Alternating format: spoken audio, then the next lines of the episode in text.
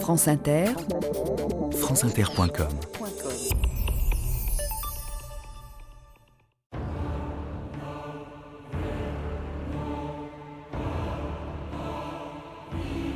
J'étais allé en Afrique du Sud pour y gagner ma vie et je m'y trouvais en quête de la réalisation de soi.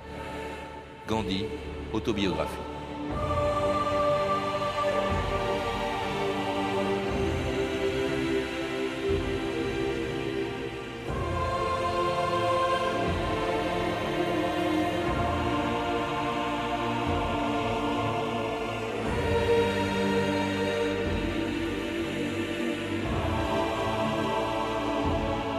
2000 ans d'histoire.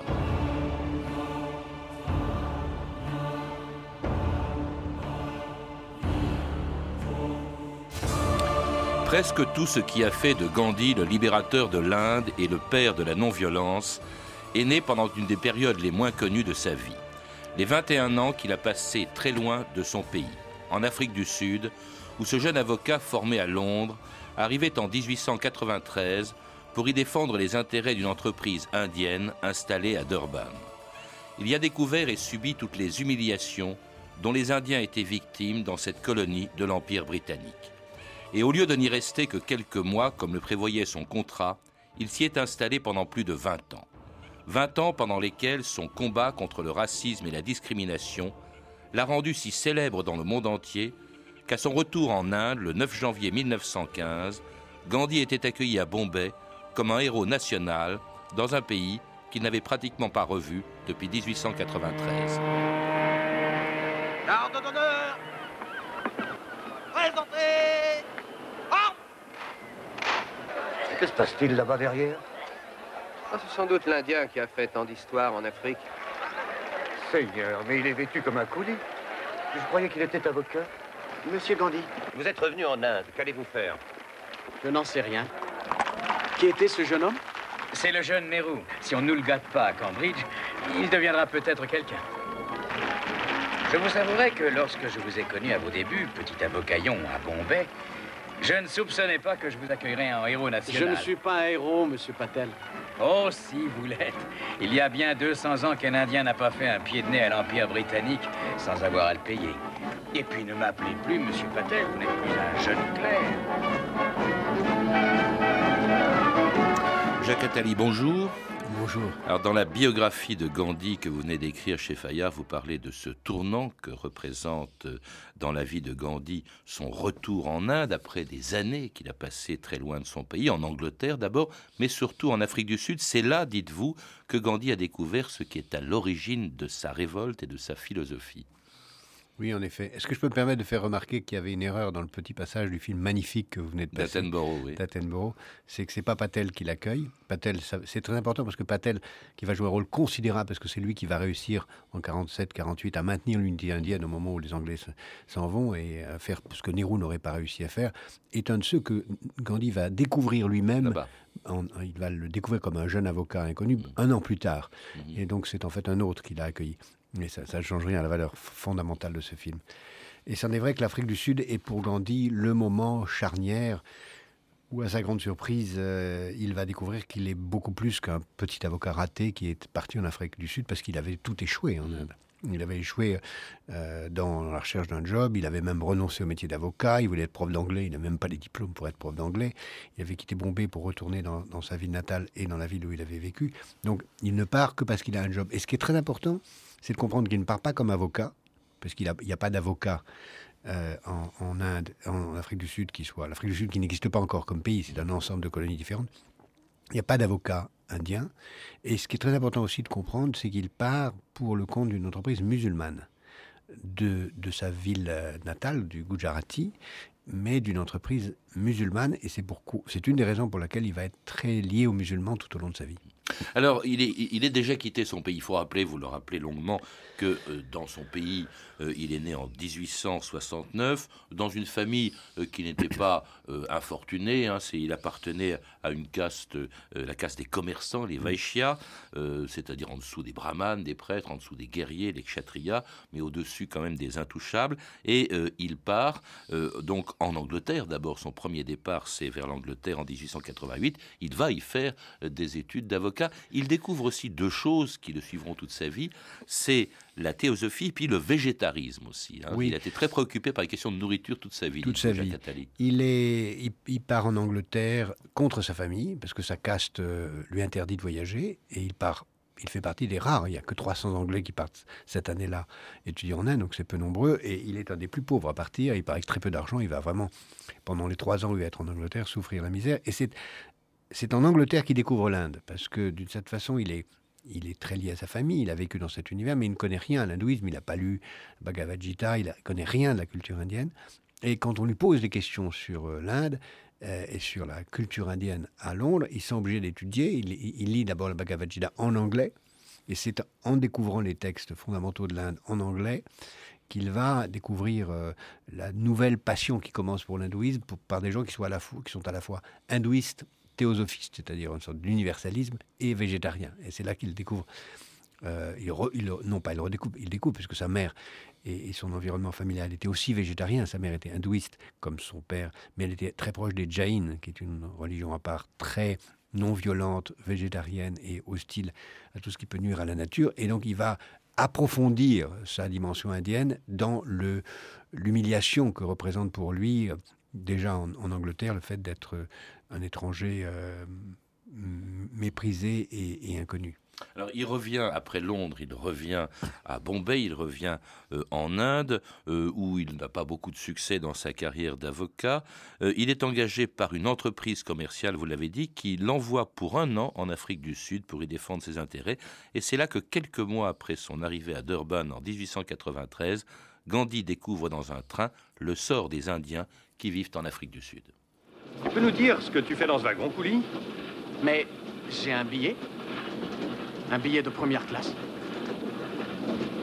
tu l'as eu comment? Par correspondance. Je suis avocat et il aurait fallu que je puisse passer Il n'y a pas d'avocat de couleur en Afrique du Sud. Pas là où c'est prévu.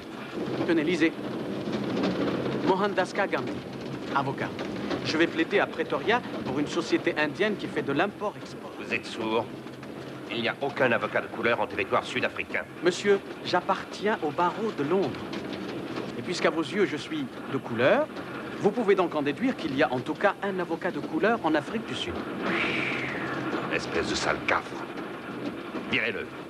Écoute-moi, négro, tu vas filer en troisième classe. Sinon, je te fous dehors au prochain arrêt. Mais je, je voyage toujours en première classe. Et j'ai fait des voyages dans...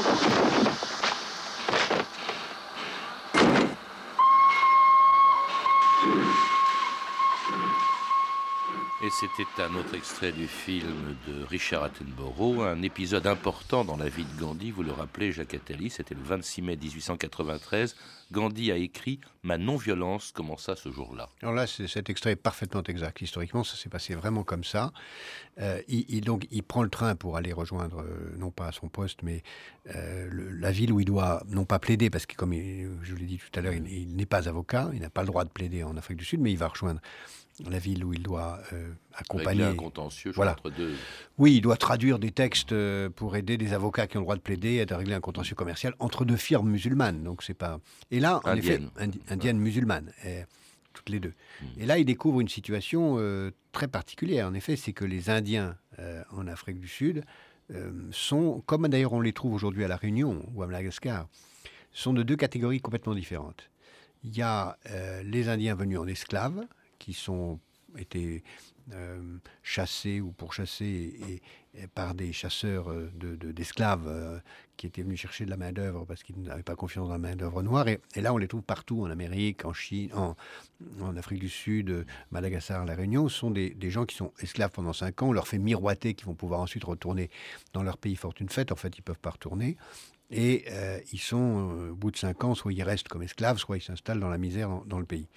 Et puis, euh, pour les nourrir, pour servir à leur commerce, pour développer ce qu'ils, ont, ce qu'ils aiment acheter dans la faible moyen, sont arrivés quelques marchands musulmans. Autant les, Indiens esclaves viennent de peu partout de l'Inde, autant les marchands musulmans sont tous musulmans d'abord, et ils sont tous du Gujarati, la province de Gandhi. C'est ça qui va expliquer sa présence en Afrique du Sud. Et alors ils sont nombreux, il faut le rappeler, ça peut surprendre parce qu'évidemment la population majoritaire dans les pays d'Afrique du Sud. Il y a le Natal, il y a le Transvaal, il y a euh, le Cap, mais euh, ce sont les Noirs. Mais les Indiens au Natal, où arrive Gandhi en 1893, sont plus nombreux encore que les Anglais, d'où la crainte des Anglais de les voir un peu submergés par cette population indienne, qu'ils appellent d'ailleurs des coulis, des cafres, des niggers aussi, vous le dites. Oui, oui, mais ils mélangent tous les noms, ils appellent du même nom que les, que les, que les, Africains. Et en effet, il y a des, euh, il y a des euh, épiciers coulis, il y a des, des euh, porteurs coulis, des commerçants coulis, mais il n'y a pas d'avocat coulis. Et il va euh, un, peu plus tard obtenir le droit d'exercer, mais pas au début. Avocat, chef de parti aussi, il crée un parti qui est calqué sur le grand parti euh, indien sur le Congrès. Euh, il crée donc Gandhi le Natal Union Congress. Il fonde un journal, l'Indian Opinion, donc il a, il a une grande importance à ce journal. Il reste donc en Afrique du Sud, alors que son contrat prévoyait qu'il n'y reste qu'un an, il va y rester 21 ans. Et il crée même une communauté créée près de Durban avec un architecte juif d'origine allemande. Herman Kallenbach, c'est notre chef menuisier et aussi notre bienfaiteur en chef. Allô? Vince Walker du New York Times. Enchanté. Dites donc, c'est une sacrée construction que vous avez là. Et vous, euh, vous l'appelez un ashram Oui, c'est ça. Ce mot veut seulement dire communauté, mais il signifie également village ou le monde. Ah, vous êtes plein d'ambition, monsieur Gandhi. J'espère que non. Euh, j'ai entendu dire que vous participez aussi à la préparation des repas, au nettoyage des toilettes. Ça fait partie de votre expérience? Euh, Oui, c'est une c'est une façon de sentir que le labeur d'un homme est aussi important que celui d'un autre. En fait, quand vous êtes à la tâche, nettoyer les toilettes, ça semble bien plus capital que le code pénal. Qu'est-ce qu'il y a? Sora a été chargé de me dire qu'il faut... Je ratisse et recouvre les latrines. C'est vrai. On le fait tous à tour de rôle. C'est le travail des intouchables. Dans cette maison, il n'y a aucun intouchable. Et il n'y a pas de tâche indigne. Tu oublies que je suis ta femme. Raison de plus, je dirais.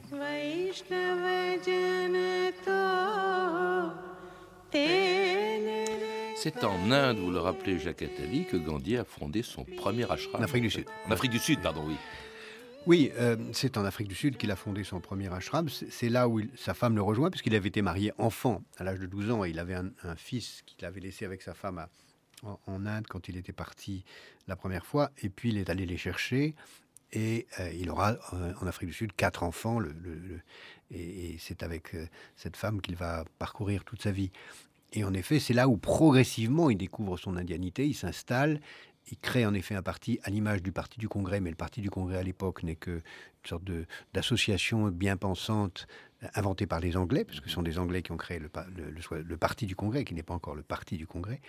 Et puis, il va prendre à sa charge la défense des, Indiens avec une volonté très simple, c'est la résistance active, non violente. Ce n'est pas de la résistance passive, c'est de la résistance active, non violente, contre des choses qui sont d'une extrême modernité, parce qu'on le retrouve aujourd'hui, c'est toute l'interdiction euh, des travailleurs étrangers. on y reviendra justement, Jacques Attali, mais il y a aussi une métamorphose, vous le rappelez. Gandhi arrive en Afrique du Sud habillé à l'européenne, avec, un, mm. avec des costumes bien taillés, en haute forme, etc. Et d'abord, il change de tenue vestimentaire. Il va adopter progressivement la, tunette, la tunique pardon, avec lequel on va le voir jusqu'à la fin de sa vie. Oui, il va, il va évoluer très progressivement, et c'est très important, à la fois, parce que comme vous l'avez dit, dimension médiatique est très importante pour lui, l'image qu'il donne à l'extérieur. Donc il reste habillé... Euh, à l'européenne assez longtemps. Euh, puis il prend une tenue euh, blanche, une longue une tenue blanche, qui n'est pas celle qu'on lui connaît dans les images, qu'il ne prendra qu'en Inde en fait. Mais en Afrique du Sud, il prend, à partir du début des années 1907-1908, il prend une tenue blanche avec des sandales et il marche avec cela pour les grandes marches qu'il va commencer à faire il va progressivement, par son costume, se distinguer de, de, l'Angleterre avec cette haine qui lui vient de la société occidentale, puisqu'il écrit un texte d'une extrême violence contre ce qu'il appelle le risque de voir l'Inde devenir l'Anglichistan. Et puis alors, euh, il mène une vie d'ascète. Hein. Euh, il, y a toujours cette nourriture végétarienne, mais il s'oblige dans cet ashram qui, d'ailleurs il appelle la ferme Tolstoï. il y a une première ferme qui s'appelle Phoenix, puis une deuxième Tolstoï, ferme Et puis une vie d'ascète, le jeune, l'abstinence aussi, parce que euh, il renonce à tout rapport sexuel avec sa femme. Alors vous citez à plusieurs reprises Gandhi euh, qui dit impossible de vivre à la fois selon la chair et selon l'esprit moins de querelles, économie de sperme et meilleure santé, un homme qui n'est pas chaste perd de sa vigueur, devient émasculé et lâche. C'est assez étonnant, c'est lui qui a eu quatre enfants, mais qui renonce à tout rapport C'est étonnant, mais c'est pas, pas très loin de Saint Paul. Hein. C'est pas très loin de ce que le, christianisme puis le catholicisme vont, vont prendre à leur compte, c'est-à-dire l'idée que euh, la sexualité est une perte de virilité, euh, de, puissance. Mais en réalité, chez Gandhi, c'est assez différent. C'est l'idée qu'il y a un lien entre sexualité et violence. Et très profondément, c'est l'idée qu'on ne peut lutter contre la violence des autres que si on lutte contre sa propre violence. Et lutter contre sa propre violence, c'est lié euh, contre sa capacité à se mettre en colère, qu'il avait, contre son propre autoritarisme. D'où d'ailleurs le rouet, qui est une façon de se maîtriser, qu'il va apparaître beaucoup plus tard, seulement, seulement en Inde. Mais sur la sexualité, il y a plusieurs événements. Il y a d'abord la sexualité très, très jeune qu'on le force à avoir puisqu'on le marie à l'âge de 12 ans. Il y a une rencontre majeure euh, au cours de son euh, séjour en Inde, en rentrant en Angleterre, avec un personnage qui mériterait une biographie, qui est mort à 30 ans, qui est un gourou fabuleusement important, Rajchandra, qui va être pour lui une sorte de maître à penser dont on connaît peu de choses, même s'il est mort à 30 ans, il a écrit des textes absolument magnifiques, dont j'essaye de citer quelques-uns, qui va lui donner, le, si je veux dire, le goût de la de l'abstinence. Et puis il y a le fait que dans l'Afrique dans, dans, euh, du Sud, il va décider d'être dans le camp des Britanniques dans la guerre, donc il va être ambulancier, et là il va voir les viols. Hmm. Et là, ça va être décisif pour lui. En 1906, il, décrète, il a quatre enfants. Euh, donc en 1906, il a 36 ans, il décrète euh, sa, chasteté qu'il va garder jusqu'à la fin de sa vie avec une extraordinaire ambiguïté puisqu'il va dormir avec plusieurs femmes tout le temps pour pour tester sa propre capacité d'abstinence. Et puis il y a la lecture, on l'a cité, de Tolstoï, hein, qui écrivait On peut survivre à un tremblement de terre, à une épidémie, à la maladie ou à toutes sortes de souffrances, mais la tragédie la plus poignante a été et sera toujours celle de la chambre à coucher. Alors, Tolstoï, je le cite à dessein parce que c'est vraiment une des lectures importantes qui a marqué Gandhi. Il y en a d'autres, il y a la littérature indienne, et surtout, alors il y a euh, l'œuvre, euh, le livre euh, de Henry Thoreau qui va l'amener, qui va amener Gandhi à la non-violence et qui est la résistance civile. Ça, c'était capital aussi, et une découverte qu'il fait en Afrique du Sud. Oui, la non-violence lui vient de sa mère d'abord, du jainisme. Hein. C'était donc une stratégie anglaise, indienne. Mais la non-violence se confirme par trois auteurs euh, et il n'a que trois auteurs occidentaux qu'il apprécie, euh, qui sont en effet Tolstoï, parce que Tolstoï va écrire une lettre à un hindou, puisqu'on disait comme ça, euh, contre le terrorisme et pour la non-violence, donc il va être très touché au point de se dire, mais est-ce que c'est vraiment Tolstoï qui a écrit ça? Et ils vont être en correspondance dans les derniers jours, et leurs échanges de lettres sont bouleversants. Il y a, Ruskin, qui est, qui est celui qui est un économiste exceptionnel, puisque c'est une extrême modernité, même s'il n'est connu comme étant un économiste, mais qui a écrit des textes d'une modernité incroyable sur l'économie qu'on pourrait dire alternative ou écologique.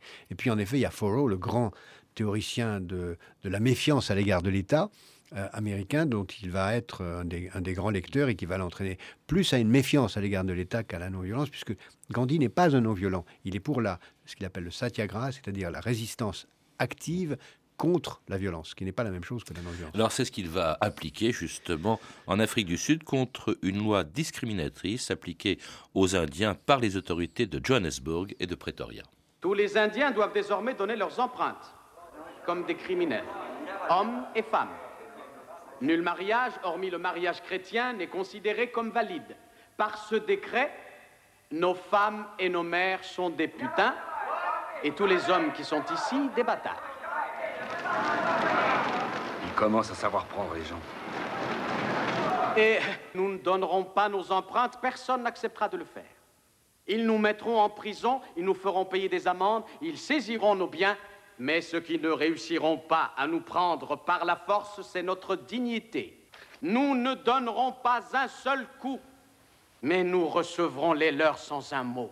C'est notre souffrance qui leur fera comprendre leur injustice, notre souffrance, la souffrance de tout combat. Nous ne pouvons pas perdre. Nous ne pouvons pas.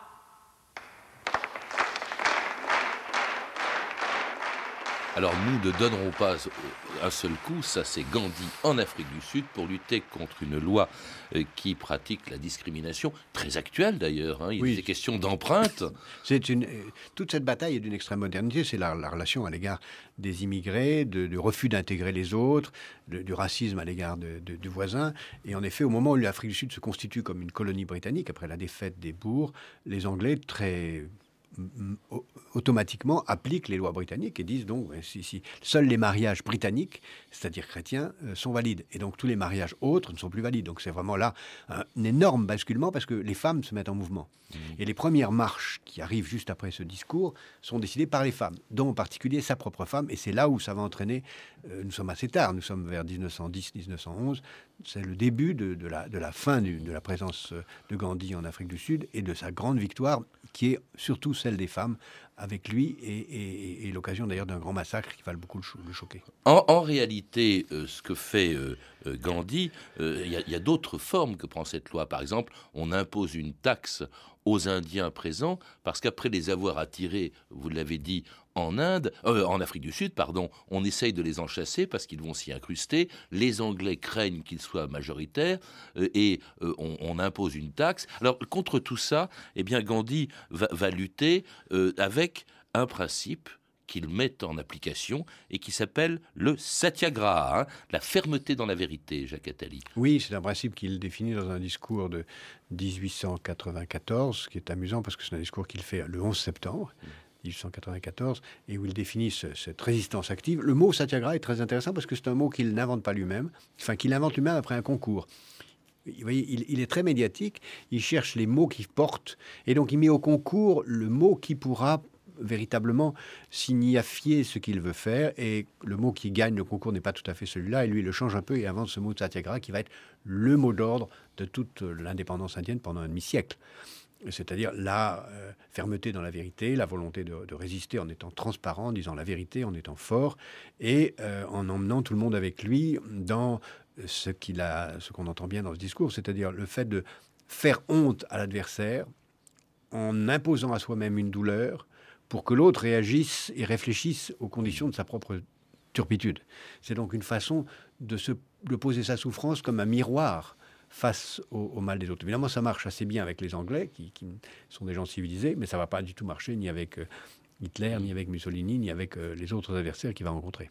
Oui, alors il fait brûler les papiers, demande aux Indiens de ne pas accepter de donner leurs empreintes. D'être des sans-papiers tous. Il veut. Oui, oui. Et puis alors, euh, euh, du coup, ça veut dire aussi la prison, l'expérience de la prison, et il la connaîtra aussi en Inde, mais c'est en Afrique du Sud qu'il découvre la prison. C'est en Afrique du Sud qu'il découvre la prison. D'ailleurs, ça le choque beaucoup parce qu'il est habitué à son confort, et la première prison est assez pénible. Il dit qu'est-ce que je fais là? Est-ce que j'ai vraiment eu raison Puis après, il va s'y habituer, et puis il va y aller euh, huit fois en Afrique du Sud. Il se fait presque enfermer, d'ailleurs, volontairement, parfois, quand on lui donne le choix. Ah bah, il, préfère, la prison. il préfère la prison plutôt que de quoi que ce soit. Et, et tout le monde va aller. C'est là où c'est fantastique, c'est que très vite, les 40 000 Indiens, puisqu'il y a 40 000 Indiens à ce moment-là en Afrique du Sud, vont être euh, disputés pour aller en prison. Il faut y aller. C'est la condition même de, l'identité indienne. Cela dit, il est avec des Britanniques, ou en tout cas des gens civilisés qui le libèrent, évidemment, dont le Premier ministre du Transvaal, Jean-Christian Smuts, très inquiet de la popularité de Gandhi, dont la réputation dépasse largement les frontières de l'Afrique du Sud. La presse de Londres est arrivée du Cap, monsieur. Bien. Le Daily Mail est accablant. L'autodafé des permis par M. Gandhi. M. Herzog de venir me voir. Des permis par M. Gandhi est la manifestation anticoloniale la plus significative depuis la déclaration d'indépendance. Ah bon? Eh bien, ils vont voir que nous sommes un peu mieux préparés cette fois-ci. M. Gandhi va rapidement comprendre qu'il se cassera les dents. Monsieur Walker du New York Times. Bonjour. Je ne donnerai pas trop de mon temps à la question indienne, Monsieur Walker. C'est un facteur négligeable dans la vie sud-africaine. Mais d'actualité tout de même. Bien sûr, j'entends faire un reportage sur les conditions de travail dans les mines et aussi sur l'économie. D'accord. Mais j'aimerais voir ce monsieur Gandhi. Gandhi. Gandhi. Oh, bien sûr. Nous, Occidentaux, avons un faible avoué pour la spiritualité de ces penseurs hindous. Mais en tant que vieil avocat, je vous préviens, Monsieur Gandhi est un rusé, un des plus rusés que j'ai approché, aussi éthéré qu'il puisse paraître. Étonnant les rapports, vous le rappelez Jacques Attali, entre Gandhi et les autorités sud-africaines qui font preuve de fermeté mais qui en même temps respectent Gandhi, d'autant plus qu'il ne remet pas en cause l'essentiel. Quand même, en Afrique du Sud, la population majoritaire, ce sont les Noirs. Or, aucun moment, s'il prend la défense des Indiens, il ne prend celle des Noirs. De temps en temps quand même. D'abord, il, les reçoit, il euh, partage leur son imprimerie avec eux, il, euh, il, les accompagne tant les Noirs que les Métis. Mais évidemment, il cherche d'abord et surtout à défendre les, euh, les, les Indiens. Mais on ne peut pas dire, contrairement à ce que c'est dit trop généralement, qu'il n'a aucun soutien à l'égard des mouvements qui vont devenir l'ANC. Au contraire, il, en est assez proche, même si ce n'est pas son combat. ce qui est intéressant, c'est ce monsieur Smuts, parce que c'est un personnage incroyable. Smuts, ce, général euh, euh, hollandais, qui va être le seul homme à être signataire du traité de Versailles et de la capitulation, capitulation allemande en 1945, qui va devenir maréchal britannique, à qui Gandhi, par ironie, euh, va envoyer une paire de pantoufles qu'il aura fait en prison en Afrique du Sud et, que Smuts répondra Je ne suis euh, pas digne de porter des pantoufles faites par M. Gandhi. Il y a une admiration euh, réciproque magnifique. Et puis il y a aussi le fait que Gandhi ne menace pas l'Empire britannique. On l'a dit tout à l'heure, vous l'avez dit tout à l'heure, il participe aux côtés des Anglais euh, à la guerre contre les bourgs, il va même participer à la guerre contre les Zoulous, et même en 1914, il propose de se mettre aux côtés de l'Angleterre alors qu'elle colonise son pays d'origine, c'est l'Inde. Ben, c'est exactement ce qu'on verra dans, dans le film récent où on voit les, colonisés qui espèrent, en participant au combat des Blancs, gagner une chance de l'indépendance. Il ne le fait non pas parce qu'il est pro-britannique, au contraire, il veut l'indépendance absolument. Il est l'Angleterre quand il le fait. Il a écrit un livre terrible contre l'Angleterre et contre la civilisation occidentale. Mais c'est tactique. Il pense qu'il faut leur montrer qu'on est des hommes de, haut niveau est capable d'être indépendant. Et il va jouer cela jusqu'en 1942, où il va en avoir marre de se faire rouler tout le temps et choisir au pire moment, c'est-à-dire au milieu de la guerre, de dire aux Anglais de partir et de ne plus être solidaires. Mais cette stratégie tragique, tant à l'égard de la colonisation française qu'anglaise, va être appliquée par beaucoup d'indépendantistes euh, des pays du Sud. En tout cas, il se met aux côtés, ou se proclame aux côtés de l'Angleterre dans la guerre de 14, pendant laquelle donc il revient dans son pays, il arrive à Bombay en 1915, il ne reviendra plus, je crois, jamais en Afrique du Sud. Cela dit, c'est là que s'est forgé euh, son combat, au fond, à venir pour l'indépendance de l'Inde. Ça mettra encore 32 ans, mais quand il arrive en 1915 à Bombay, il est déjà très célèbre. il est très célèbre en Inde, alors qu'il ne l'a pas vu pendant des années. Il est très célèbre. Il n'a fait que trois allers-retours. Il est très célèbre. Il est accueilli triomphalement. Il a réussi à obtenir cette, la levée de toutes les interdictions dont on vient de parler. Il y a eu un grand massacre qui l'a beaucoup aidé d'une certaine façon, puisque ça a créé un scandale. Il est très connu de la presse britannique parce qu'il a déjà joué la presse. Et il a d'une certaine façon la chance que les grands patrons du mouvement indépendantiste euh, indien de cette époque vont mourir dans les deux ans qui viennent. Les deux grands patrons, Tikal et Igokale, vont mourir euh, l'année suivante et lui laisser un, certain le champ libre avec des jeunes gens qui l'accompagnent, qu'il a lui-même repéré, Nehru, Desai, euh, et euh, Patel dont on vient de parler. Et donc Gandhi va entraîner cette bataille avec un rayonnement incroyable puisque dès 1916, voir le regard de Gandhi entraîne des mouvements de millions de personnes dans, à travers l'Inde. Et avec l'expérience donc qu'il a acquis et la philosophie, les principes qu'il a acquis en Afrique du Sud. Pour en savoir plus, Jacques Attali, je recommande la lecture de votre livre sur l'ensemble de la vie de Gandhi, Gandhi ou l'éveil des humiliés, qui a été publié, qui vient d'être publié aux éditions Fayard. Vous avez pu entendre des extraits du film Gandhi de Richard Attenborough avec un formidable Ben Kingsley dans le rôle titre est disponible en DVD chez Columbia Tristar. Vous pouvez retrouver toutes ces références par téléphone au 32 30, 34 centimes la minute ou sur le site franceinter.com. C'était 2000 ans d'histoire, la technique Claudine Lapersonne et Christophe Papon, documentation Emmanuel Fournier, Claire Destacan et Franck Olivard, une réalisation de Anne Kobilac. Demain, dans 2000 ans d'histoire, le quartier de Saint-Germain-des-Prés à l'époque de Boris Vian.